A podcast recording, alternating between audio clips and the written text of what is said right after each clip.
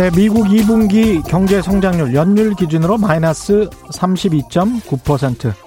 우리식으로 분기별로 따지면 대략 마이너스 8% 정도 되는 분기 성장률입니다. 좀 구체적으로 보면 미국 GDP의 70% 정도를 차지한다는 소비 부분이 크게 위축됐, 위축됐습니다. 식당, 여행, 공연 같은 서비스 분야 소비가 43.5%나 준 게 결정타였네요. 반면 자동차나 세탁기 등 내구재 소비는 1.4%밖에 줄지 않았습니다. 반면 2분기에 가계의 가처분 소득 대비 저축률은 25.7% 폭증했다는 것이 눈에 띕니다. 위급한 경제 상황에서 정부가 돈 나눠주니까 불안한 경제 상황 때문에 오히려 저축하거나 경제 위기가 끝나고 나서도 오래 쓸 수 있는 내구재를 일단 구매했다. 이렇게 분석할 수 있겠습니다. 심리가 어떻게, 얼마나 경제를 움직이고 있는지 보여주는 단면입니다. 심리만 좀 좋아진다면 소비는 언제든 큰 폭으로 반등할 것 같습니다. 문제는 여전히 코로나19 전염병인 것 같습니다. 네, 안녕하십니까. 세상에 이익이 되는 방송 최경영의 경제쇼 출발합니다. 저는 진실탐사 엔터테이너 최경영입니다. 유튜브 오늘도 함께 갑시다. 네, 융합, 혁신 같은 단어들이 화두가 된 지는 오래죠. 100년 전 말이 다니던 길이 자동차가 다니던 도로로 바뀐 것보다 훨씬 더 과감한 모빌리티 혁신이 머지않아 올 것이라는 그런 분석들이 나오고 있습니다. 이미 지상에서는 내연기관 자동차 중심에서 탈피해서 전기 자동차 점점 늘어나고 있고 무엇보다 가장 기대가 되는 변화가 하늘인데요. SF 영화에서처럼 도심 공중에서 이동하는 교통수단에 대한 개발이 진짜로 진짜로 가속화되고 있습니다. 하이투자증권 리서치 센터의 고태봉 센터장과 자세히 짚어보겠습니다. 안녕하십니까? 네, 안녕하십니까? 예. 오늘 유튜브로 들, 듣고 보시는 게 훨씬 더 좋을 것 같습니다. 라디오로도 보시지만 나중에 영상으로도 꼭 한번 확인해 주시고요. 지금 라디오로 어쩔 수 없이 들으시는 분들은 꼭 영상으로 확인해 주십시오. 여러 가지 그림, 파워포인트, 프리젠테이션 뭐 여러 가지를 고태봉 센터장께서 준비해 오셨습니다. 오늘 무슨 이야기 하실 겁니까? 예. UAM이라고요. UAM. 예, 예. 처음 들어보신 분들도 많으실 예. 텐데요. 예. 그러니까 어, urban air mobility. urban air mobility. 도심 항, 공 mobility. mobility. 예. 그러니까 지금까지 뭐 이 PAV라고 해서 PAV라는 개념은 personal air vehicle이라고 해서요. 우리가 예. 헐리우드 영화를 보면 예. 거부들은 늘 자가용 비행기가 있지 않습니까? private jet 이래 가지고 예. 그렇죠. 자가용이 있습니다. 그걸 보통 예. PAV라고 불렸는데 예. 그게 사실은 우버 같은 공유 경제가 나오면서 예. 과연 개인이 비행기를 소유하는 시대가 올까? 아니면 어 결국 굉장히 가볍게 이제 운행할 수 있는 만약에 교통수단이 온다 하더라도 공유가 될까 이런 고민일 텐데 예. 이 urban air mobility는 음. 사실은 PAV의 공유 버전이라고 보셔도 됩니다. 아. 자 그런데 예. 좀 어렵죠. 예. 이게 어떤 이제 의미가 있냐면요. 파브 파브가 퍼스널 예, 퍼스널 에어 비어클 예, 그렇죠. 예. 개인 항공인데 예. 우리가 꿈꿨던 시대는 개인이 비행기를 뭐 하나씩 갖고 있는 그런 꿈들 꿨지 않습니까? 예. 근데 비행기는 활주로를 필요로 하죠. 그렇죠. 그래서 인천공항만 하더라도 저희가 지금 있는 여의도의 18배 규모입니다. 야. 굉장히 큰 활주로를 요하는데 예.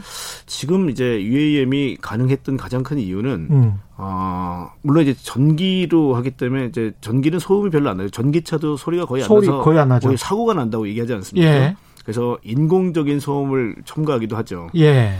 근데 이 UAM은 음. 아, eVTOL이라고 좀 어렵습니다. 그러니까 아. electric 예. vertical takeoff landing 즉 아, 수직 전기적으로. 이착륙기입니다. 예, 전기적으로 수직, 수직 이착륙할 수 있다. 예. 헬리콥터인데 소리 안 나고 수직으로 이착륙할 수 있다. 뭐 그렇죠. 뭐 이런 거죠. 헬리콥터는 예. 소음 기준으로 117데시벨이기 때문에 어마어마해요. 예. 도심에서는 어, 사용할 수 없어요. 없습니다. 예. 그래서 굉장히 아마 한국 같으면 모든 주부님들 나오셔서 아마 띠 들으실 겁니다. 그렇죠. 시끄럽다. 그렇죠. 그래서 어, EV톨은 굉장히 소음이 지금 한 62데시벨 정도 기준이니까 음. 생활 소음이 68데시벨 정도 되거든요. 네. 그래서 굉장히 조용하고 음. 어, 또 대한민국은 우리가 참 재미없다 얘기했던 게 뭐냐면 각 빌딩이 다 네모나게 생기지 않습니까? 그, 네모나게 생겼죠. 예. 그러다 보니까 옥상이 다 있어요. 그렇습니다. 네, 옥상에 우리가 녹색으로 페인트를 칠해놓고 H자 써놓은 거 있죠. 예. 그게 이제 helipad 혹은 이제 헬리포트가 있는데요. 회장님들 내리시, 내리시는 곳. 그렇죠. 예. 이제 뭐 대부분 다 활용을 못하고 이제 비상시만 음. 사용하게 돼 있는데요. 예. 거기를 이용할 수 있습니다. 어. 그래서 어, UAM이라는 게 도심에서 이, 어, 이용할 수 있는 가장 큰 이유는 어, 이 수직 이 착륙이 가능하다라는 부분하고 그렇죠. 소음이 나지 않는다. 음. 전기를 이용하기 때문에 친환경적이다. 음. 뭐 이런 것들이 대부분 들어가기 때문에 사실 지금 우리 전기차의 기술들로 맨날 얘기하는 게 배터리가 어때요? 뭐 예. 모터는 얼마나 힘이 세졌어요? 뭐 이런 얘기를 하지 않습니까? 그렇죠. 테슬라의 로드스터 같은 경우는 제로에서부터 100km까지 나오는 시간이 full 엑셀을 밟았을 때 1.9초입니다. 아이고. 어마어마하게 모터에 힘이 센 거죠. 우리가 뭐 10초 안에만 해도 굉장히 빠른 내연기관차라 그랬었는데. 그렇죠. 그러니까 예. 지금 뭐 슈퍼카들이 대부분 다 3초대가 최고 빠른 속도니까 예. 굉장히 빠른 거죠. 그러니까 예. 이거를 뭐 프로펠러를 위로 향하겠다고 한번 생각해 보시죠. 풀락셀을 밟았을 때 그 정도 예. 힘이면 웬만한 무거운 것도 띄워 올릴 수 있을 것 같지 그렇죠. 않으십니까? 예. 그러다 보니까 훅 올라가는데 네, 전기차 예. 기술이 계속 진일보하면서 음. 야 이거 항공기도 그렇게 해야 되는 거 아니야라는 생각들이 있었고요. 예. 또 하나 미국의 CO2 배출량의 12%가 어, 항공기로부터 나옵니다. 어. 그러니까 이 항공기 영역에서도 계속 그런 압박들이 있었던 거죠. 친환경으로 예. 바꿔라. 이게 지금 어떻게 생긴 건지 혹시 직접 보여주실 수 있습니까? 아, 유튜브 아, 보시는 분들은 혹시 지금 기술적으로 유튜브를 볼수 예, 있나요? 예, 볼수 아, 있습니다. 저희가 같이 한번 볼까요? 예, 예, 한번 보면서 네. 이야기를 해보죠. 그리고 또 이런 뭐 비즈니스가요. 예, 어, 여러분 잘 아시는 우버. 예, 아 저렇게 돼 있군요. 예, 저게 이제 뭐 우리 말은 EV 톨이고요. 예. 지금 보시게 되면 로터라 그러죠. 이 모터가 돌아가면서 양력을 넣습니다. 우주로 아. 떠오르는 거죠. 야 특히 우버 같은 경우는 한 4인 정도가 탈 수가 있고요. 예. 그다음에 이제 시속 한, 한 300km 정도가 나올 거예요. 예. 대신에 지금 배터리 베이스가 된다 그러면 음. 약 20분 정도에서 30분밖에 못 나르기 때문에 배터리 기술이 굉장히 앞으로 좋아져야 되는 거고요. 아, 도시에서 사용하는 거군요. 혹시 예. 나중에 유튜브 예. 보시는 분은 잘 보셔야 될 것 같아요. 지금 음. 프로펠러가 위를 향해 있을 때 수직 이착륙이 됩니다. 아. 근데 저것들이 어, 기차드로 들어가고 예. 앞에 있는 프로펠러가 90도로 꺾이면서 틸팅이라고 그러는데 저거. 예. 약간 기울, 기울어진다는 거죠. 그렇죠. 90도로 예. 꺾이게 되면서 추력을 얻게 됩니다. 이 추력이라는 건 예. 앞으로 나가는 힘이고요. 예. 양력은 위로 떠오르는 힘인데요. 음. 저렇게 되면 시속 300km에서 약 400km까지도 낼 수 있습니다. 아. 그래서 아마 인, 지금 여, 의도에서 인천공항까지 약 40km 정도가 될 텐데요. 예. 어, 그리고 지금 저기 보이는 것들이 뭐냐면 도심에 예. 버티포트, 즉 수직 이착륙이 가능한 착륙장을 건설하는 모습입니다. 착륙장이네요. 네, 예. 근데 미국에서는 에, 지금 에, 힐우드라는 이제 부동산 회사가 음. 대부분 이제 빌딩이나 대형 몰들의 에, 주차장 옥상을 예. 저런 식으로 이 변화시키는 작업들을 하고 있습니다. 그래서 야. 어떤 얘기까지 있냐면 미국에서 예. 어, 1층에 스타벅스가 있는 빌딩은 빌딩 값이 올라간다 얘기하는 것처럼 예. 앞으로 옥상에 vertiport가 있는 빌딩은 가격이 올라갈 거다라는 얘기도 나와요. 야, 그 정도군요. 네. 예. 우버는 2023년도에요. 음. LA, 달라스, 그다음 호주의 멜버른서부터 음. 2023년부터 상용화 서비스를 시작합니다. 예. 그리고 올해 2020년도에 음. 데모 예. 즉 에, 저희가 모든 것들을 전부 다 시제품을 나와서 테스트를 하는 것들을 오래 음. 합니다. 예. 그래서 이미 2016년 10월부터 준비했던 프로젝트이기 때문에요. 사실 우리는 굉장히 낯설어 보이지만 이게 꼭 영화 같은데 이게 나중에 말씀하시겠지만 상용화랄지 그 비용이랄지 이런 것들도 뭐 혁신적으로 지금 낮아지고 있는 것 같은데 어, 맞습니다. 그걸 좀 차근차근 설명해 주시고요. 네. 지금 센터장님이 보내주신 영상 하나 더 있는데 네. 하나 더 보면서 이야기를 좀 하시죠. 너무 좋아하시는 것 같은데. 아 조금 좀 네, 기다려야 네, 된답니다. 네, 네. 예. 하여튼 그 지금 UAM이라는 게 음. 아마 되게 낯서실 것 같고요. 또 하나는 야 자동차에서 지금 자율주행 전기차도 막 시작하는 단계인데 왜 하늘까지 욕심을 부려 이렇게 얘기하실 수 있어요. 예. 근데 아까도 말씀을 드렸지만 기반 기술들이 올라오는 속도가 너무 빠릅니다. 음. 배터리 밀도가 계속 높아지고요. 예. 그러니까 어, 지금 아까 보셨던 우버 같은 경우는 기준을 정해놨어요. 음. 그러니까 킬로그램당 400와트아워 정도가 넘는 배터리면 된다. 그게 어. 뭐냐면 배터리가 너무 무거우면 양력 즉 뜨는 힘이 약해지기 때문에 그렇겠네요. 예. 배터리가 가벼우면서도 밀도가 높은 배터리가 들어와야 돼요. 그게 이번에 예. 정의선 부회장님과고 뭐 예. 이재용 부회장이 만나서 여러분들이 만났죠. 네. 배터리 네. 만드시는 분들, LG화학, 네. SK 이노베이션. 근데 배터리 예. 연합이라고는 하지만 이제 삼성과의 음. 만남은 별도로 전고체 배터리라는 얘기가 나오죠. 전고체 배터리는 뭡니까? 전고체는 저희가 원래 전해질이 좀 액체로 되어 있기 때문에 배터리가 굉장히 무거워요. 전해질이 이제 전기 분해 물질. 네, 그렇죠. 예. 근데 그거를 이제는 이제 건식으로 만들어서 음. 그러면 이제 우리 고체 물은 물은 되게 무겁지만 예. 사실 그걸 건조시켜 놓게 되면 굉장히 가벼워진다라고 아주 쉽게 생각하시면 되는데요. 예. 이 전고체 배터리 기술이 좀 어렵습니다. 그래서 어. 삼성 예, 종합기술원에서 예. 2027년까지 상용화하겠다라고 발표를 했는데 음. 그게 공교롭게도 현대자동차가 SA1이라는 기체 예. 항공 기체를 만드는 때하고 공교롭게 겹칩니다. 아, 그렇군요. 그래서 예. 현행 배터리는 무겁기 때문에 음. 물론 이제 9월 22일 날 테슬라가 배터리 데이 때 뭐 킬로그램당 뭐 500와트아워 이런 얘기를 할 거다라는 루머도 있습니다만 예. 사실은 전고체 배터리와 지금 테슬라가 만드는 신형 배터리의 어떤 경쟁이 될 겁니다. 아. 그래서 더 가벼워지면 가벼울수록 기체는 훨씬 월등한 이, 저, 이, 이 성능을 자랑하게 되겠죠. 우리가 배터리 분야는 이게 배터리는 핵심이죠. 핵심입니다. 예. 네. 그래서 말씀드렸지만 모터는 음. 뭐 네오디뮴이라든지 아니면 탄소 나노튜브 같은 것들을 감아가지고 예. 굉장히 강력한 모터를 만들 수가 있어요. 예. 그럼 이 모터에 얼마나 밀도가 높고 가벼운 배터리가 힘을 내느냐에 따라서 기체 음. 성능이 완전히 달라지기 때문에 예. 사실 나머지는 어 이제 DEP라고 해서 전기 분산 추진이라는 기술이 들어갑니다. 이게 좀 어렵게 예. 느껴지시지만 예. 헬리콥터는 강력한 이제 turboprop이라는 엔진에다가 예. 로터를 감고 프로펠러를 돌려가지고 하나가 돌아가지 않습니까? 헬리콥터는? 잘 모르겠어요. 사실은 네, 헬리콥터는 예. 하나가 돌아, 하나 돌아 가잖아요. 하나가 돌아가는 하나가 거예요? 돌아가죠. 예. 헬리콥터는. 예. 그래서 이제 헬리콥터의 로터가 딱 끊어지게 되면 추락하는 거 아닙니까? 예. 근데 이 전기 분산 추진은 뭐냐면 배터리를 음. 넣고 모터를 10개 정도를 분산을 시켜서요. 아, 아까 그 영상에 어. 보니까 프로펠러가 많이 많이, 많이 붙어 있죠. 예, 예. 예, 그게 이제 뭐 8개가 붙어 있냐, 뭐 12개가 붙어 있냐, 20개가 붙어 있냐 할 수 있는데 음. 큰 하나는 작동이 만약에 멈추게 되면 추락을 하지만 예. 이 전기 분산 추진 같은 경우는 몇 개가 이제 단락이 되거나 성 모터가 망가져도 어. 나머지가 균형을 맞출 수 있습니다. 아. 그래서 이 기술이 나왔기 때문에 아까 말씀드렸지만 음, 어, 안전성이 안전성이 보장될 수 있다라는 거죠. 지금 영상을 하나 더 보시면서 지금 굉장히 좀 관심이 많으셔가지고 아, 예 갑자기 좀 접속을 하시는 이 시간대에 비해서는 굉장히 음, 음. 접속을 하시는 분들이 많은데 유튜브로 음. 유튜브로 보시면 훨씬 더 나을 것 같습니다. 음. 지금 준비된 영상을 좀 보시면서 말씀을 하시죠. 지금 예. 아마 전된 거는 아마 현대자동차가 이번에 CES에서 보여줬던 예. 부분일 것 같은데요. 올 연초에 지금 보여준 예, 그렇죠. 거죠. 현대자동차도 이제 우버 엘리베이터하고 같이 손을 잡고 음. 이게 S 허브라는 겁니다. 예. 어, PBV라고 해서요. 그러니까 목 다목적을 가지고 있는 이 자동차들이 밑에 붙습니다. 이 PBV라는 게 Purpose Built Vehicle이기 때문에 예.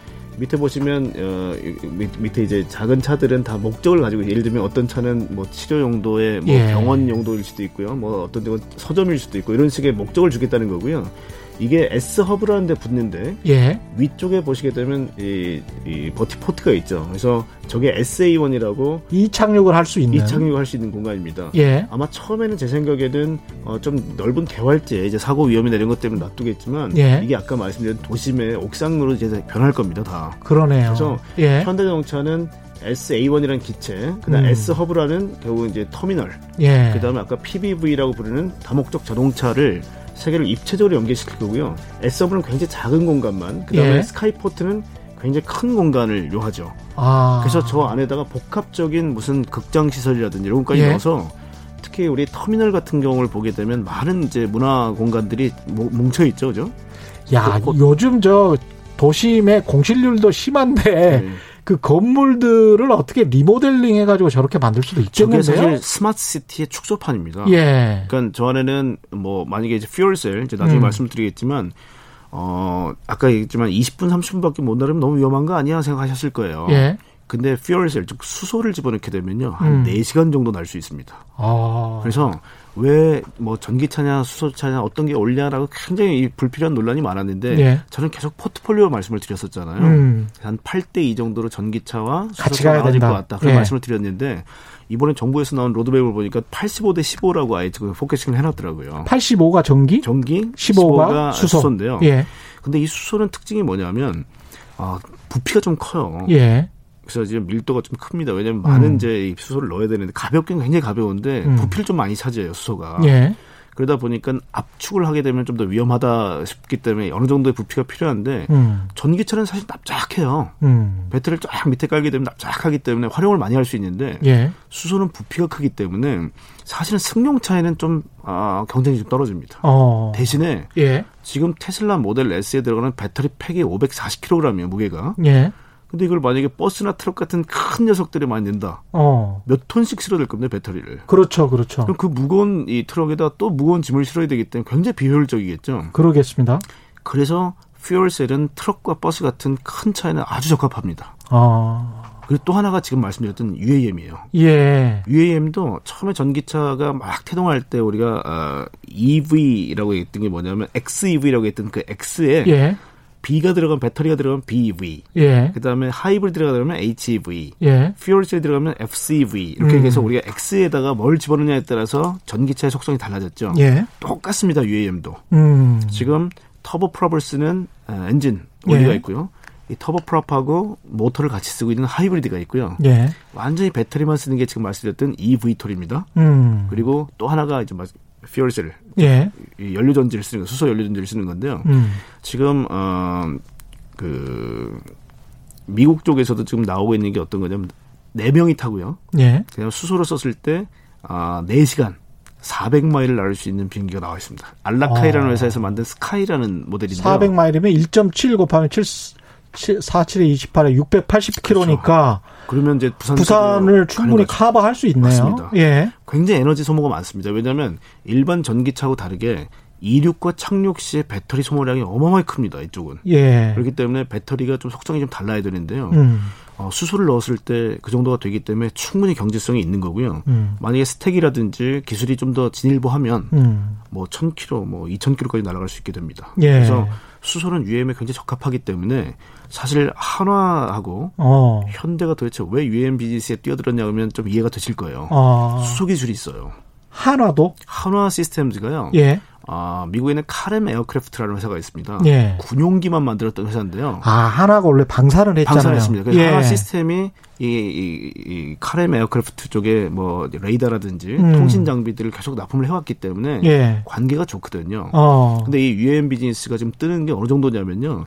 이 기체를 만들겠다고 매달리는 업체가 300개입니다.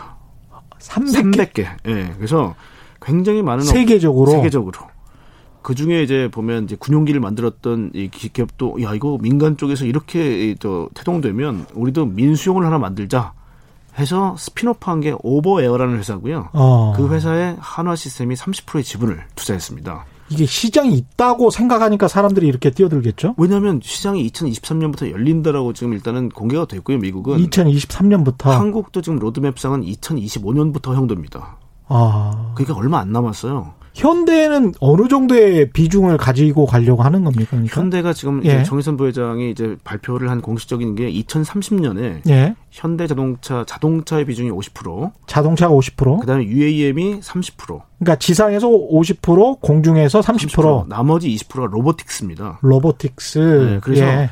mechanical engineering 기반의 현대 자동차는 음. 자동차의 수요가 감소될 거를 이제 미리 예상을 하고요. 예. 그다음에 mechanical engineering 기술을 하늘을 예. 네, 일단 커버하겠다. 예. 그다음에 같은 기술로 이 로봇들을 발전시킬 수 있어요. 어. 지금의 wheel type 로봇이 많겠지만 예. 나중에 leg type 로봇, 예. 즉 바퀴로 굴러가는 로봇에서 나중에 실제로 걷는 로봇으로 진화가 될 텐데. 그 지형이 뭐 울퉁불퉁할 수가 있으니까 그게 계단, 훨씬 더 어, 유리하죠. 예. 네, 오르내릴 수 있겠죠. 예. 그래서 현대자동차가 2030년도에 그 정도 포트폴리오를 갖고 있다는 얘기는 음. 아, UAM 쪽으로 상당히 비중을 두겠다는 얘기거든요.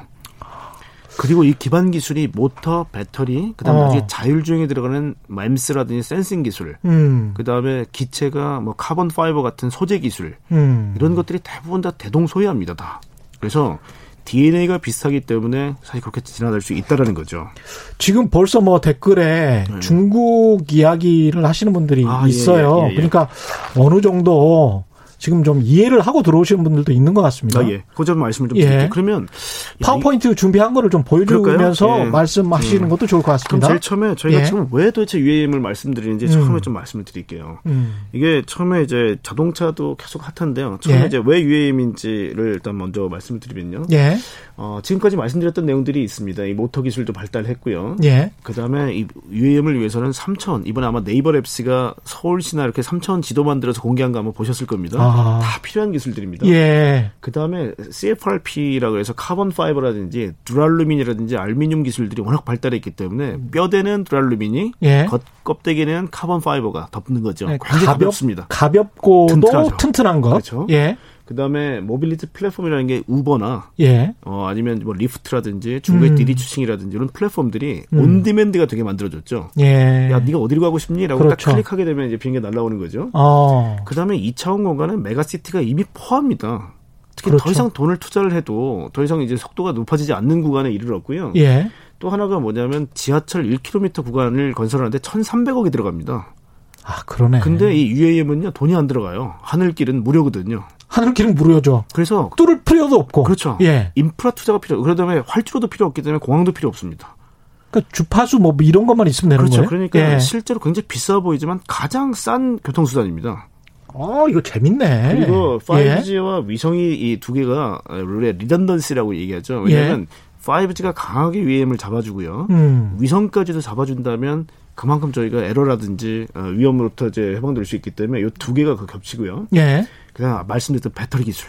어. 그다음에 뭐 이런 것들 특히 항공 기업들도 뛰어들었고요. 자동차 예. 기업도 뛰어들어 가지고요. 예. 거기다 스타트업들도 엄청나게 뛰어들었습니다, 지금. 어. 그래서 아까 300개라고 말씀드린 게 그렇죠. 불과 한 달 만에 40개 업체가 뛰어들었어요, 더. 제가 어. 왜냐면 하 이, 공부를 할 때만 해도 100개에서 260개가 늘어나는 걸 봤는데 예. 불과 한살한달 사이에, 한 달 사이에 40개가 들어갔습니다. 그래서 어마어마한 속도로 지금 이쪽에 뛰어들고 있다라는 거고요. 그 그렇게 뛰어드는 이유가 중국 기업들 때문에 그런 맞습니다. 겁니까? 이게 중국이 왜냐하면 이항이라는 업체가 2016년도에 그 다음 제가 그림 보면요. 예. 다음 PPT. 어, 예. 2016년도에 이항이라는 업체인데 이항 이름이 왜 이항이냐면요. 예. electric 우리가 항공기 할 때 한문이 아, 항입니다. 그래서 예. 이항입니다. 그렇죠. 이항이 184라는 모델을 내놨는데요. 한 명이 탈 수 있고 8개 blade 즉 예. 프로펠러가 붙어 있고 예. 4개 암, 팔이 달려 있다 그래서 184 모델이거든요. 와. 이 모델이 세계 최초로 사람을 실어 나르는 모델을 공개하면서 전 세계가 발칵 뒤집혀요. 왜? 왜냐면 왜요? 어, 취미용 드론 시장은 이미 DJI라는 회사가 전 세계 75% 시장 점유율을 차지했기 때문에 DJI는 또 DJI 아이도 중국 회사입니까? 그렇죠. 굉장히 유명한 회사입니다. 예. 아마 지금 KBS에서 쓰시는 대부분 다 드론도 DJI 걸 쓸 겁니다. 예. 그래서 이 DJI 드론이 75%를 장악했는데 예. 사실은 군용 드론에서는 미국, 유럽, 이스라엘이 꽉 잡고 있었거든요. 그랬죠. 근데 예. 민간 쪽은 신경을 안 쓰고 있었던 거죠. 그때 중국이 다 잡아버렸어. 중국이 저 모델을 거의 2억 대에 늘렸습니다. 2억. 2억 대? 가격. 그러니까 사실 자동차하고도 별 차이가 없지 않습니까? 2억 원대 저 예. 혼자 살 수 있는 그렇죠. 항공기 예. 수직 이착륙이 가능한. 항공기를 만들어 버린 만들어 거죠. 그래서 실제로 저건 판매하고 있습니다 지금. 아, 판매를 하고, 하고 있습니다. 예. 심천 쪽에 가보시면 이미 400개 정도의 supply chain이 이루어져 있기 때문에 중국은 이미 생태계 형성돼 있습니다. 아, 충격인데. 그러니까 중국이 나오다 보니까 예. 미국 업체들이 발칵 뒤집혔고요. 음. 그때부터 나사가 가지고 있는 기술을 민간에 이양해주는 스피노프 프로그램이 작동하게 되고요. 예. 에어포 US 에어포스 즉 공군이 야 우리 공군에 니네 미국에서 만든 기체 납품하면 우리가 돈 줄게. 예. 빨리 개발해라. 가 됐고요. 예. 어, 2016년 1월에 이게 모델이 등장했는데요. 10월 음. 달에 우버 에어가 야, 니네는 하드웨어만 내놨지만 우리 시스템으로 접근할게 하면서 우버가 우버 에어라는 것을 발족을 시켰죠.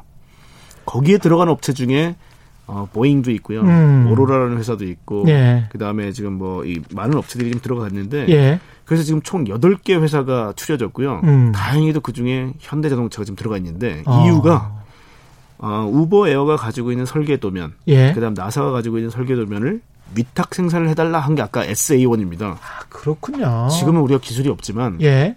처음에 저렇게 해서 생산을 하면서부터 저 시장에 뛰어들겠다는 거고요. 음. 나사에서 서열 3위였던 신재원 박사님을 영입해요 현대자동차가. 아. 그래서 지금 부사장 직급을 드렸습니다. 그래서 예.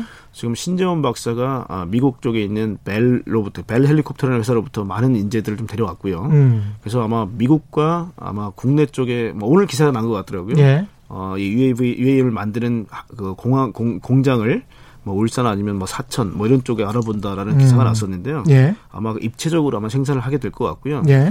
27년이나 28년경 아마 기체가 나올 것 같아요. 아, 얼마 안 남았네요. 얼마 예. 안 남았는데 사실은 맨 땅에 헤딩하는 거기 때문에 음. 마치 저희가 어뭐 500원짜리 동전에 거북선 보고 지금 지었듯이 그렇죠. 사실 맨 땅에 그렇죠. 지금 헤딩 헤딩을 하고 있는 거기 때문에 예. 사실 저희가 굉장히 좀 지켜봐야 될 것 같고요. 한화 같은 경우는 이미 Overair가 Butterfly라는 기체를 가지고 있습니다. 음. 그러니까 아마 어, 한화가 2026년부터 서비스를 하겠다고 발표를 했기 때문에 한화가 먼저 할 것 같고요. 예. 2년 정도 있다가 현대가 할 것 같습니다. 중국이 저렇게 치고 나가는데 예. 미국이 가만히 있습니까? 그래서 가만히 있을 것 같습니다. 왜냐하면 예. 예, EHang이 일단 나, 예, 나스닥 상장을 했는데요. 예. 주가를 보니까 요즘 비실비실해요. 어. 이유가 아마 미중 무역 갈등 때문에 예. 사실 제가 봐도 이 적극적으로 못 키워주고 있는 것 같습니다. 왜냐하면 예. 만약에 Uber Air가 이 중국 기체를 쓴다 그러면 굉장히 오, 싸게 네. 시작할 수 있을 텐데. 그렇죠. 미국에 있는 업체들 위주로 한단 말이에요. 당연히 그러겠죠. 특히 현대 자동차도 그 안에 들어가 있습니다. 그래서 아까 예. 말씀했지만 우버가 가지고 있는 설계 도면을 가지고 만들어 준 거기 때문에 우리도 그러니까 납품하고 수출은 할 수 있는 거네요. 그렇죠. 수출할 예. 수 있습니다. 예. 그리고 어, 그 안에 또 들어갔던 게 아까 오버에어 한화가 음. 투자했던 그 회사도 나, 에, 오버에 납품을 합니다. 예. 그러니까 300개 업체 중에 사실은 8개 업체만 간택을 당한 거죠. 우버로부터. 어. 그러니까 그 중에 한국이 인발부돼 있는 게 두 개가 들어가 있기 때문에 어, 괜찮네요. 사실은 우리가 한번 욕심을 부려볼 만도 하다는 거죠. 그러니까 네. 미국이 이거 말고 미국은 좀 더 시스템적으로 세계 시장을 다 먹을 어떤 그런 생각을 할 텐데. 당연, 당연히 그렇습니다. 그래서 뭘 하려고 합니까 그 사람들? 그러니까 지금 뛰어드는 업체들의 면면을 보면요. 예. 사실은 제일 지금까지 터보프롭이라는 이 어려운 엔진을 만들 수 있었던 데가 미국과 유럽밖에 없었어요. 예. 그러다 보니까 아, 보잉이라든지 에어버스 같은 회사가 두 개로 과점 체제를 이뤘죠. 음. 근데 자동차도 마찬가지로 엔진 개발이 어려웠기 때문에 이 신흥국들이 자동차를 못 했던 거거든요. 예. 그러니까 메커니컬 엔지니어는 굉장히 어렵습니다. 이걸 엔진을 만드는 게. 예. 근데 모터와 배터리를 쓰는 거는 음. 사다 쓰면 돼요. 그러네요. 그래서 지금 전기차를 어. 만드는 업체가 중국에 487개가 등록되어 있습니다. 그렇군요. 그러니까 이왜 UAM도 300개나 예. 되는 업체가 뛰어들 수가 있습니까라고 물어보시겠지만 어. 사실 이거 사다 쓰면 된다는 거예요. 정말 단순하군요. 그렇습니다. 예. 그래서 드론 회사가 이렇게 난립한 이유도 음. 드론을 만드는 게 쉬운데요. 이게 비행 역학하고 만약에 이제 항공 역학을 만약에 아시는 분이라면 작은 거나 큰 거나 동일합니다. 어. 그래서 저도 처음에는 아, RC카를 만든다고 전기차 만들 수 있어요라고 냉소적으로 생각했는데 예. 그 항공 전문가 분들에게 여쭤보니까 음. 항공 역학, 비행 역학은 똑같다. 어. 가벼운 이게 작은 기체를 띄어 올리는 거랑 큰 기체를 띄어 올리는 게 기본적으로 공학적으로 같다는 겁니다. 예. 왜냐하면 블레이드의 속성이라든지 전부 다 이 공학을 생각하고 나서 만드는 거기 예. 때문에 예. 그래서 하여튼 이 UAM 시장은 많은 이제 뭐 신흥국들이나 이런 쪽에 도전을 할 수 있다는 겁니다. 어. 그래서 한국도 이 시장을 놓치면 안 될 것 같고요. 예. 특히 지금 현대자동차 같은 경우는 2차원 공간의 어, mobility가 3차원 공간하고 대체재가 될 수 있어요. 예. 왜냐하면 생각해 보시면 우리가 대관령이라든지 이렇게 지금의 터널을 뚫어놨지만 예전에 음. 보면 굽이굽이 갔지 않습니까? 그렇죠. 그럼 산 하나 언덕을 넘는데 얼마나 많은 시간이 소요됩니까? 음. 근데 어 아까 말씀드린 수직 이착륙기는 확 떠서 직선으로 A부터 B라는 지점까지 직선으로 갈 수 있거든요. 예. 시간이 굉장히 단축되겠죠. 예.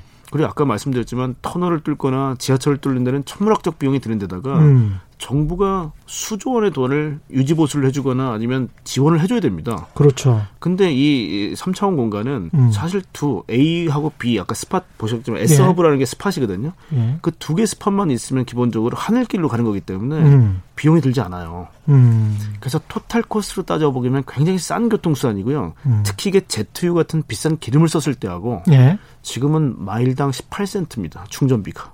어. 그러니까 굉장히 싸다는 거예요. 우리가 보통 그 비행기 이야기를 하면 관제탑 뭐 이런 거 이야기 하는 네, 맞습니다. 예, 예. 그래서 이제 국가에서 그 관제탑을 관할하고 뭐 이러잖아요. 예, 예. 이런 거 같은 경우는 누가 어떻게 아, 좋은 질문이세요. 예. 왜냐하면 어, 항공기가 뜨는 영역은 우리가 ATM이라고 해서 음. 이제 air traffic management system이라는 게 있는데 그건 국가가 책임을 집니다. 예. 우리가 영화 보면 뭐 mayday mayday 뭐 착륙허가 예, 그렇죠, 착륙허가 그렇죠. 예. 지금 다 원시적으로 이게 예. 방송을 하는데요.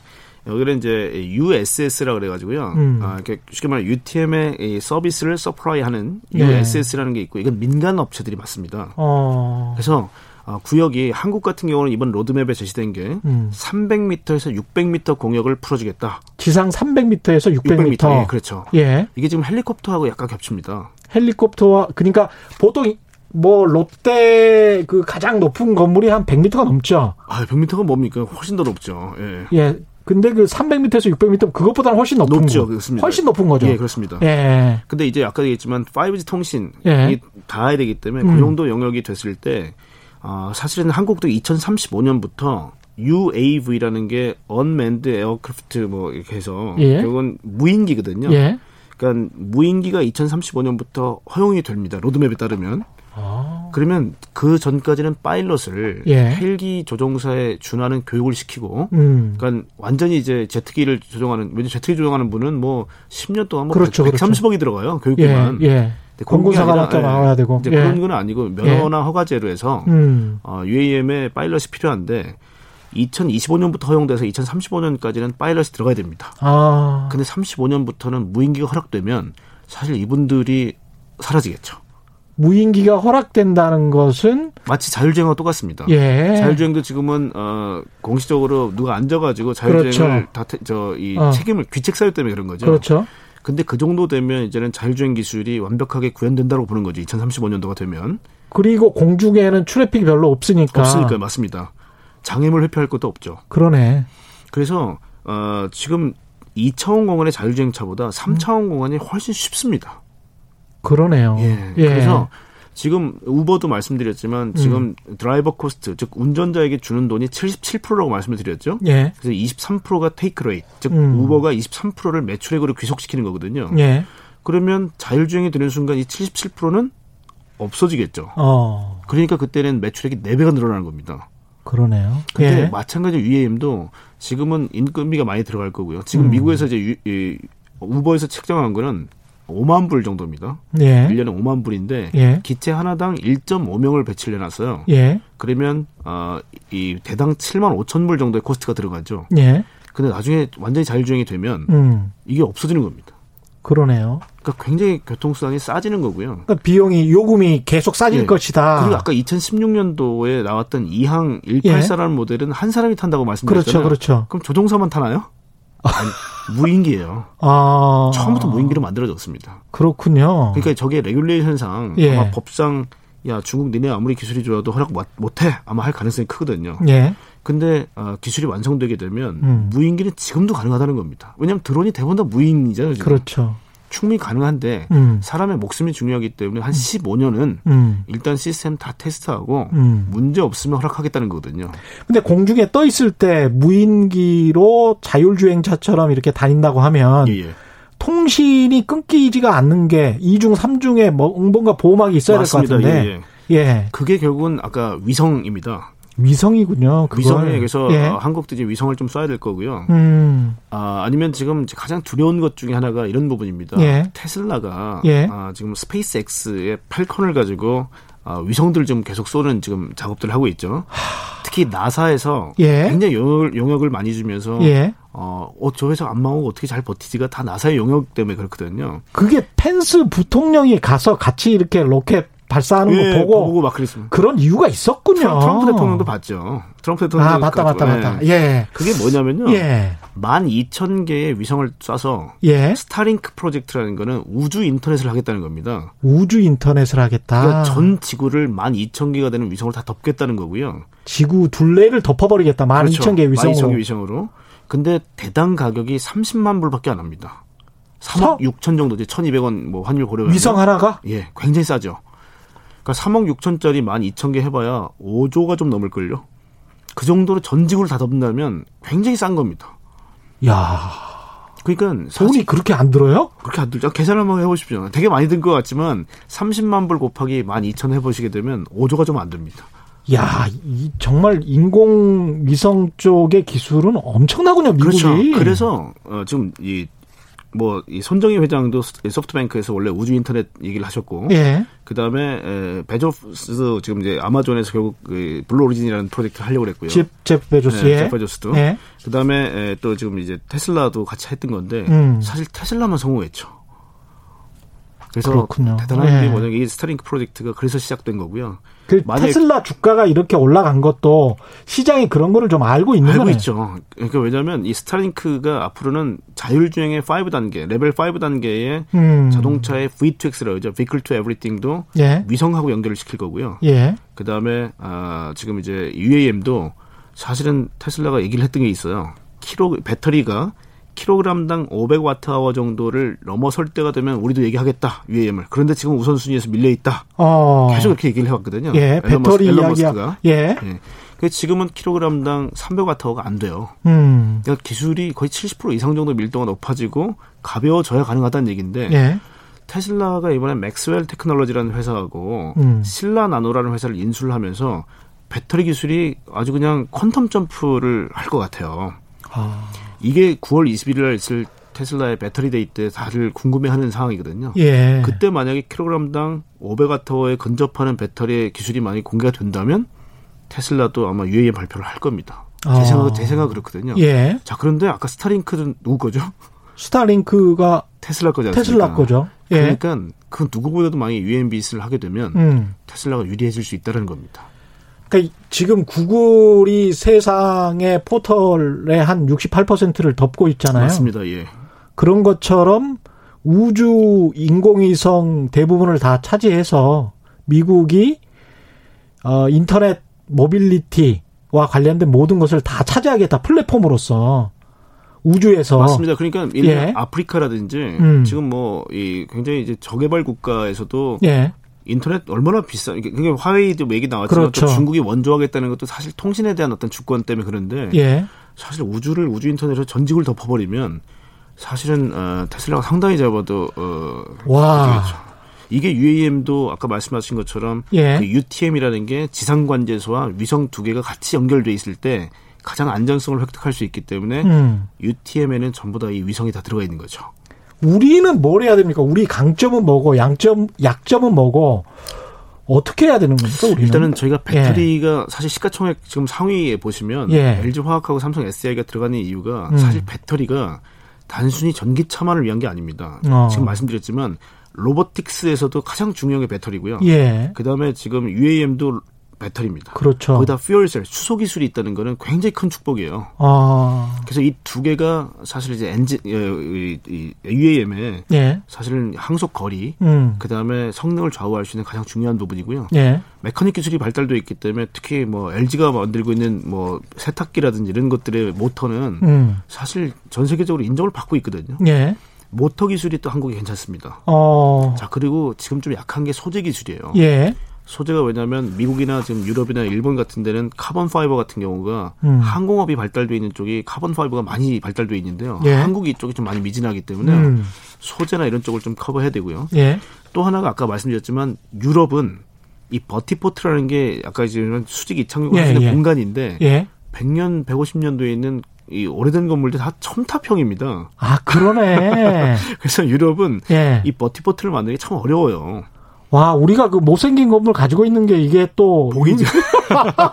그리고 UAM은요, 예. 사실 시골에서는 사실 큰 의미가, 어, 물론 이제 도서 지역. 예. 도서 지역은 늘 배를 타고 이제 뭐 물건을 이송하거나 또 이제 어르신들 왔다 갔다 하시 불편하신데 교통량이 또 많지 않으니까요. 그렇죠. 근데 예. UAM은 도서 지역은 굉장히 잡아도 많이 활용될 것 같아요. 그러겠습니다. 예. 네, 그래서 하여튼 UAM이 도심에서 있을 때가 진짜 시간 save 되고 이천 공간에 일단 트래픽 뭐 잼 같은 것도 막아줄 음. 수 있기 때문에 예. 가장 활용성이 높은 건 도심에 있을 때거든요. 예. 근데 이제 어, 요 부분에서 사실 아까 말씀드렸지만 도심 곳곳에 넓은 예. vertiport의 가용 어, 공간들이 많다. 어. 이건 참 어, 물론 이제 나중에 규제나 이런 것들이 어떻게 될지는 예. 지켜봐야 되겠습니다만은 그 처음에는 아마 아, 지금 권역 두 개가 나와 있는 게 예. 잠깐만 이거 한번 볼까요? 예. 또 뭐가 준비돼 아, 있나요? 제, 제일 마지막 그 거를 한번 한국 UAM 산업을 둘러싼 기회라는 이제 예. 제가 이제 지도를 하나 갖고 왔는데요. 예. 그걸 한번 보여주시면 네, 지도를 한번 보여주시면 네, 자 보시면 예. 한국의 지금 이제 로드맵은 음. 보시는 것처럼 어, 실증 기간이 17년, 22년까지는 한번 테스트해 볼게 이런 거고요. 예. 그 다음에 23년부터 24년까지는 UAM 준비기인데 저 때는 아마 payload를 높인 즉 화물 예. 택배. 예. 지금 한국의 3분의 2의 택배가 5kg 미만이거든요. 아, 그렇군요. 그러니까 그렇게 예. 들고 가는 비행기 실증 기간이 저 때고요. 음. 25년부터 상용합니다. 하늘길이 어. 열리는데요. 그 밑에 지도를 한번 보시면 이게 예, 로드맵에 나와 있는 지도입니다. 예. 잘 보시면 김포 공항서부터 어, 코엑스 쪽으로 코엑스 가네요? 쪽으로 가는 예. 축선인데 다 대부분 강을 따라가죠. 그러네요. 추락을 해도 강으로 추락 강으로 추락해라 이거고요. 아. 하나가 인천공항서부터 코엑스 쪽인데 예. 대부분 다 서울 이 외곽 지역을 따라서 갑니다. 그래서 도심을 피하는군요, 일부러. 일단은 안전이기 때문에 저렇게 먼저 노선이 두 개 정도가 나올 것 같아요. 예. 대신에 어 2030년부터 35년까지는 노선이 10개가 생깁니다. 저런 노선이. 예. 그리고 35년부터는 노선 100개가 생깁니다. 그리고 아마 뭐 세종시서부터 어 서울 뭐 정부청사라든지 음. 주요 지역에 노선들이 생기기 때문에 상당히 저 때는 기체가 어 100km, 200km 정도 날을 수 있는 기체들이 나오기 시작할 거예요. 지금 예측이 되는 게 UAM 성숙기가 35년부터 35년부터입니다. 15년밖에 안 남았네. 저거는 대한민국이요. 미국은 이거보다 2, 3년이 빠릅니다. 2, 3년이 빠르고. 네, 이사라 그래서 지금 유럽 항공청에서 나온 그 로드맵하고 한국은 동일합니다. 어. 그래서 25년, 30년, 35년 요 맥이 유럽하고 동일합니다. 그래서 미국이 먼저 가고요. 그 다음에 유럽, 한국이 따라서 가는 형국입니다. 저걸 타서 제가 예. 만약에 뭐 4인 뭐 UAM을 탔다. 예, 예. 그러면 30년이나 35년쯤에 저는 얼마를 내야 되는 겁니까? 아, 좋은 지적이세요. 예. 이미 정부가 다 발표했습니다. 아, 그래. 여의도서부터 인천까지 음. 파일럿이 탈 때 그때는 기차 가격이 13억입니다. 그래서 감가상각 다 고려했을 때 13억. 인당 예. 11만 원. 40km 구간. 비싸죠. 괜찮네. 좀 비쌉니다 그래도. 예. 근데 UAM의 어, 그 무인화가 되는 35년부터는 2만 원. 2만 원? 예. 여의도부터 인천까지 아예 명시가 되어 있습니다. 11만 원에서 이제 35년부터 2만 원으로 줄어든다. 2만 원이면 무조건 타죠. 그때 왜냐면 기체가격이 예. 2억으로 떨어져요. 기체가격이 아, 13억, 에서 2억으로 떨어집니다. 대량 생산을 한다는 거죠, 이제. 와, 2억이면 뭐 버스 아니에요, 버스? 버스죠. 버스인데다가 예. 전기 충전이기 때문에 요금이 굉장히 쌉니다. 전기만 들어가거든요. 와. 아니면 수소가 되더라도 지금 인프라를 갖춰야 될 이유를 좀 아시겠죠, 그죠? 예. 충전소가 뭐 지금도 우리 뭐 400, 330기, 뭐 400기 이렇게 설치한다고. 이거는 따로 무슨 터미널 같은 데서 충전을 하고 올라가는 겁니까? 아니면 예. 버티버티에는 수소 충전소가 따로 아, 설치가 그, 되겠죠. 그, 그렇겠네요. 예, 예. 예. 그래서 전기 충전도 마찬가지지만 음. 수소 충전까지 아마 인프라가 같이 갖춰질 겁니다. 버티버티에는. 예. 그래서 음. 생각보다 이게 기술이 뭐 지금 이제 배터리 기술, 모터 기술, 예. 그다음에 소재 기술, 그다음에 자율주행 기술, 음. 그다음에 뭐 MEMS라고 부르는 센서입니다. 예. 센서 기술, 자, 그다음에 뭐 AI, 예. 그다음에 매핑 기술도 지금 이제 이번에 네이버 랩스가 발표를 했지만 예. 3차원 지도가 이미 한국이 한번 딱 뜨게 되면 전부 다 자동으로 만들어져요. 이게 SLAM 기술입니다. simultaneous localization mapping이라 해서 예. 슬램 기술이 있게 되면 지도도 완성이 되기 때문에 예. 사실은 기반 기술들이 지금 계속 같이 올라오고 있거든요. 제가 이 그 어느 정도의 자율주행 기술인지 너무 궁금했었는데 어떤 분이 테슬라의 가장 최고 모델을 한번 타본 적이 있어가지고 오토파일럿이요. 예. 예. 그 이야기를 해주던데 서울부터 대전까지는 정말 무서워서 그렇지 그냥 운전대 손 안 내도 안 대도 아무런 이상이 없다고 이야기를 하더라고요. 그러니까 지금은 HDA를 예. highway highway drive assistant라는 거는 음. 사실 이 고속도로는 신호등도 없고 예. 도중에 이제 보행자도 없죠. 예. 그리고 자전거라든지 오토바이도 없고요. 음. 그러니까 가장 편한 구간은 고속도로에서는 자율주행이 상당히 제법 다 원활하게 됩니다. 예. 그리고 vision sensing이라고 해서 지금 카메라만 가지고도 그 정도가 가능해요. 음. 근데 테슬라가 무서운 건 뭐냐면 이미 미국에서 데이터 정보를 30억 마일을 확보했습니다. 30억 마일이라는 거는 지금 구글 웨이모의 2천만 마일의 150배 규모입니다. 그래서 어, 우리가 빅데이터를 모아서 예. neural networking을 하고 음. 여기에 패턴화 시켜서 어, 실제 정말 훌륭한 정보로 추출해내는 데까지는 많은 데이터가 필요한데 그렇죠. 한국도 지금 보면 뭐 데이터 삼법이라든지 이것 예. 때문에 어, 결국 자동차에서 발생되는 정보를 음. 이 기업이 취합 못하게 지금 막아놨었거든요 그동안. 예. 예. 근데 통과를, 오히려 예. 테슬라가 예. 이렇게 들어와서 데이터를 그 정도 계속 모 왜냐하면 상반기만 음. 7천 대가 팔려서 테슬라가. 음. 그러니까 테슬라가 지금 한국에서 데이터를 가장 많이 갖고 있는 기업입니다. 그러니까 빨리 현대자동차나 이런 쪽도 이게 예전에 뭐 타다나 이제 이런 것들이 문제가 됐던 음. 게 뭐냐면 거기다 시스템을 원래 바꾸고 싶었거든요. 예. 근데 이제 그게 지금 잘 안 되다 보니까 좀 문제가 생겼었는데 예. 타, 타다 해봐야 1,500대였어요. 음. 근데 이건 벌써 7톤 대가 팔렸어요. 미치겠군요. 그러니까 테슬라는 지금 예. 발표한 것 중에 또 이제 약간 뭐 저희가 긴장되는 얘기가 그겁니다. 음. Autopilot이 음. OTA, over the air로 맨날 소프트웨어가 업데이트가 됩니다. 야. 업데이트가 되는데 예. 아, 사실은 이제 원래 얘기했던 게 작년 또 4월 달에 발표한 거는 2020년 말까지 예. 모든 테슬라 모델 3를 robotaxi로 바꿔주겠다. robotaxi로? 네, robotaxi라는 게 뭐냐면 차가 스스로 움직일 수 있도록 소프트웨어를 업데이트 해준다는 얘기인데요. 자동으로요? 예. 그게 뭐 지금 아마 regulation 때문에 내년으로 밀, 밀릴 것 같습니다만 그게 음. 될 경우에는 얘들이 하겠다는 게 테슬라 네트워크라는 이, 이 비즈니스 모델입니다. 예. 이게 우버하고 동일합니다. 어. 테슬라라는 앱을 통해서 on-demand를 할 수 있고요. 예. 그러면 제가 만약에 KBS에 출근을 했어요. 예. 그럼 제 차가 자율주행 기능이 있다. 어. 그럼 기자님은 이거 주차장에 묵혀두시겠어요? 아니면 버튼만 뿅 누르면 예. 테슬라 네트워크에 어, 기자님 차가 딱 뜹니다. 아, 그래가지고 그게 또 영업을 좀 할 수 있는 영업을 합니다. 그러면 70%의 돈이 기자님한테 종속되고요. 예. 나머지 30%가 테슬라로 입금됩니다. 그렇죠. 우리가 그리고, 보통 뭐 자동차를 뭐 얼마나 씁니까? 음, 그렇죠. 예. 그래서 어 전체 왜냐면 24시간 중에 우리가 출퇴근 2시간만 쓴다 하더라도 뭐 저희가 뭐 10%차 그렇죠. 못 쓰는 거 아닙니까? 예. 그러니까 나머지 90%는 주차장에 대져 있는 거거든요, 차가. 그걸 활용하겠다는 게 테슬라 네트워크라는 거고요. 아. 그게 되면 음. 테슬라는 비즈니스 모델 자체가 음. 거기 슈, 그리고 슈퍼차저를 이용할 때도 지금은 돈을 안 받았거든요. 예. 돈을 받겠다 그랬고요. 예. 어, 테슬라가 소프트웨어 업데이트 하는데도 8천 불을 받습니다. 그러니까 비즈니스 모델 자체가 차 판매에서 계속 cash flow가 창출되는 비즈니스로 바꾸겠다는 거거든요. 와. 자, 그러니까 예. 우버도 우버 ATC advanced technology center를 통해서 robotaxi를 만든 다음에 비즈니스를 다 바꾸겠다고 얘기했던 게 칼라닉의 꿈이었고요. 음. 그 다음에 소프트뱅크 손정희 회장도 내가 돈으로 전부 다 alliance 맺겠다 이거를. 그래서 우버도 사고 디디 주식도 사고 다 샀던 거거든요. 자 그런데 엉뚱한 테슬라가 robotaxi를 제일 먼저 구현을 해버리는 바람에 테슬라가 더 빨리 가는 거예요. 자 그러면 타다가 1,500대인데도 이렇게 사회 문제가 됐는데 음. 지금 상반기에만 7,000대가 팔렸어요. 예. 테슬라가. 이게 3만 대, 5만 대, 10만 대로 늘어난다고 생각해 보세요. 한국의 최대 플랫폼이 될 수 있습니다. 그래서 결국 테슬라 비즈니스 모델이 어, 어떻게 보면 가장 어, 검증이 됐어요. 그러네요. 예. 예. 그래서 하여튼 이 기술의 변화는 아까 UAM 하다 갑자기 자동차 말씀을 드렸는데 과거에 애플이 쓸어버리는 것처럼 맞습니다. 그렇게 하는 거네요. 지금 이게. 그래서 테슬라가 예. 자동차의 CASE, CASE, 음. connectivity, autonomous, 그다음에 음. shared, 그다음에 electric 이 네 가지 영역의 가장 선두주자가 돼버렸습니다 지금. 그러니까, 옥식님은 네. 오늘도 투자 포인트 잘 공부하네요. 감사합니다. 말씀하셨고요. GUIL님은 통신회사 사라지나요? 이렇게 물어보셨는데. 그게 지금 아마 한국의 3사도 굉장히 두려워할 겁니다. 예. 왜냐하면 지금 5G 예, 난스탠더론이라고 해서 아직까지는 어, 완전한 형태의 5G는 아니거든요. 예. 한국이. 예.